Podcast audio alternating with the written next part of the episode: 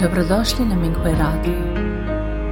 Minghui Radio donosi podcaste u vezi s progledom Falun Gonga u Kini, kao i uvide iskustva praktikanata tijekom njihove kultivacije.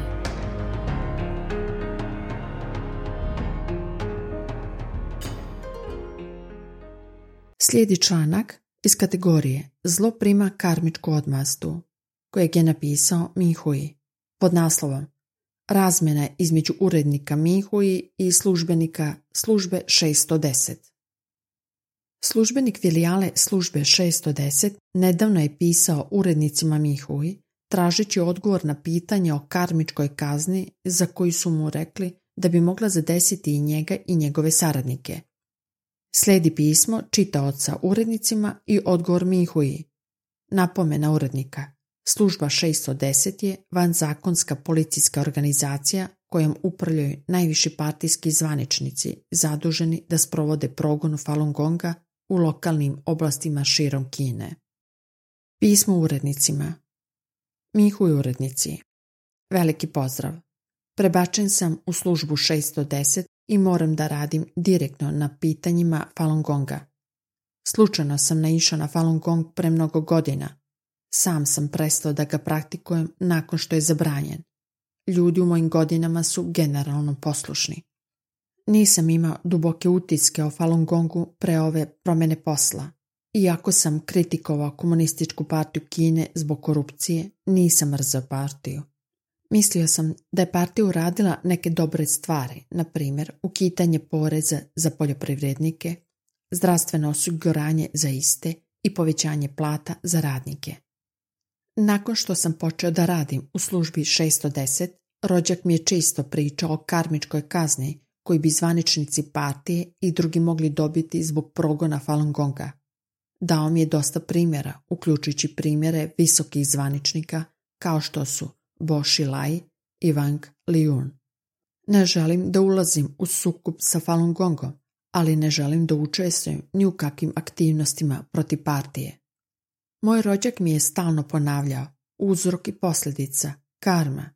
Malo sam zabrinut zbog toga i nisam siguran šta da radim. Rekao sam mu da prestane. Dao mi je primjer kineskog znaka, bao, što na engleskom znači eksplodirati. Rekao mi je da taj znak znači da će onaj koji se pridruži partiji, srednja komponenta desne polovine znaka, biti izložen suncu, poplavljen vodom i spaljen vatrom, leva polovina znaka. Međutim, moj posao ne može da se promeni za dan dva. Kasnije mi je dao softver da zaobiđem partijsku internet cenzuru i zamolio me da često čitam web stranicu Mihui. Moja ideja je jednostavna. Ne želim da budem deo Falun Gonga, ali nisam ni protiv partije. Samo želim da vodim jednostavan život kancelarijskog službenika. Neću doživjeti karmičku kaznu, zar ne? Nadam se da ću od vas dobiti zadovoljavajući odgovor. Želim vam zdravlje i sreću. Napisano 1. novembra 2014. godine. Drugo poglavlje. Odgovor urednika Mihuji. Dragi gospodine, saosećamo se sa vama nakon što smo pročitali vaše pismo. Istina, svi se suočavamo sa izborim u životu. Nije ništa loše ako želimo unapređenja, dobar posao i lep život. Međutim, jedinstveno društvo u Kini dovodi vas u poziciju sukoba sa mnogim ljudima. Pisali ste u nadi da ćete dobiti zadovoljavajući odgovor, pa ćemo pokušati da vam pružimo neke informacije. Možda neće rešiti vaše pitanje u potpunosti, ali nadamo se da će vam naš odgovor prikazati našu perspektivu za vašu referencu. Ako budete smatrali da ima smisla, možete ga iskoristiti. Ako budete mislili da nema, shvatite da ne mislimo ništa loše. Hajde da razmislimo o vašem pitanju iz tri perspektive, prava, morala i humanosti. Pod 1. Pravo. Članovi 35 i 36 kineskog ustava predviđaju da kineski građani imaju slobodu govora i slobodu vjerovanja. Međutim, KPK kontroliše vlast i svesno krši zakon i nezakonito progoni Falun Gong pratikante. Falun Gong je metoda kultivacije po principima istinitosti, blagosti, trpeljivosti. Proširio se u preko sto zemalja i regiona kao što su Hong Kong, Makao i Tajvan. Ostatak sveta podržava ovu praksu, ali ona je nažalost progonjena u svojoj zemlji porekla, Kini. Progon je otvorena sramota za kineski ustav, zar ne? Zar vaš posao, onaj koji primorava ljude da se odreknu svojih uverenja u Falun Gong, ne dovodi u poziciju sukoba sa mnogo ljudi? Dovodi vas u poziciju da kršite ustav. Po dva. Moral. Predlaganje ljudima da se odreknu članstva u kineskim komunističkim organizacijama ne predstavlja politiku. To je poziv na moralnost kineskog naroda. Naši preci visoko su cenili ispunjavanje obećanja. Kako da ozbiljno shvatimo ljude koji ne shvataju ozbiljno svoje obećanja? Zamislite da vaš unuk postane osnovac. Vratio se kući iz škole i kaže Deda, sve sam prevario svojom lažnom zakletvom i vratio se sa crvenom maramom, uniforma koju nose mladi pioniri. Hoćete li odgovoriti, dete moje bravo, i ja sam isto radio kad sam bio tvojih godina. Trebalo bi da damo dobar primjer svoje deci, zar ne?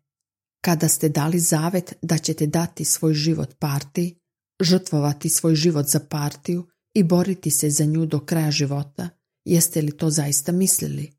Da li biste zaista mogli da preuzmete odgovornost za to? Mnogi ljudi su objavili izjavu da se odriču zaveta koji su dali kada su se priključili partiji.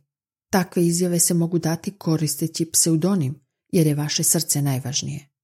Možete povući svoj zavet da budete deo KPK i potpisati ga nadimkom ili pseudonimom. Povratite svoju savest i budite kineski građanin visokog morala, onaj koji govori šta misli i misli ono što govori. Na ovaj način, ako dođe dan karmičke kazne, nećete biti deo toga jer imate čistu savest. Po tri. Humanost. Nema ništa loše ako pojedinac želi unapređenje, bonuse i da zaradi za život. Međutim, kao javni službenik, suštinski je ispravno ili pogrešno da li možete da postupate na osnovu ustava i da ne maltretirate građane kojima treba da služite. Često se suočavamo sa teškim izborima. Poteškoće dolaze iz sukoba između lične koristi, emocija, morala i savesti. Normalno je da želimo da imamo svoj deo kolača i pojeden ga. Ali humano zahteva da postupamo na osnovu ispravnog i neispravnog i da štitimo svoju savest.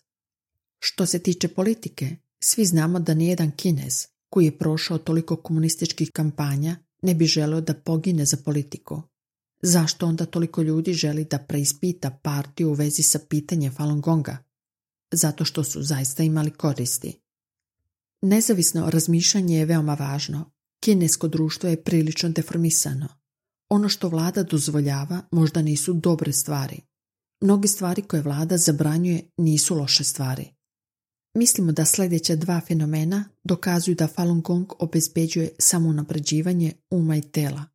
Činjenica da ljudi iz mnogih etničkih grupa širom sveta praktikuju Falun Gong i da toliko ljudi istrajava u svojoj praksi uprkos dugotrajnoj brutalnosti progona. Čak i ako neko ne razume šta je Falun Gong, treba da ga poštuje. Ovo je osnovni aspekt humanosti. Evo šta predlažemo. Izbor je van konteksta ako se pre nego što izbor učini ne postave standardi. Standard koji predlažemo je koristite istoriju kao referencu. Skoro svaka uloga koju bi neko mogao odigrati je već odigrana u istoriji. Ljudi poput Fea, osoba koja je podmetnula UFA-u i ubila tog poznatog generala u kineskoj istoriji, kao i njegovi ljudi, svi su dobili karmičku kaznu. Oni koji su se pretvarali da su bolesni ili nesposobni i čuvali svoju savez i nisu učestvovali u vršenju loših dela, dobro su prošli.